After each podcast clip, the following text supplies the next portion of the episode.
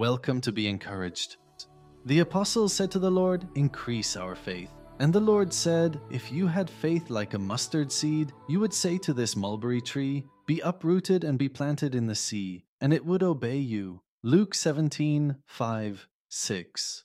At least five times Jesus declared to his disciples that they had little faith. In these verses, he says, The little they have is enough.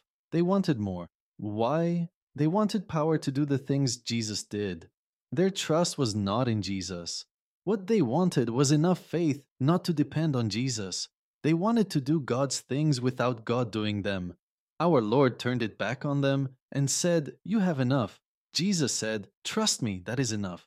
Can you imagine me bossing you around, Father? Oops. Unfortunately, I can. I repent. Thank you for visiting Be Encouraged. If you have been encouraged, please share.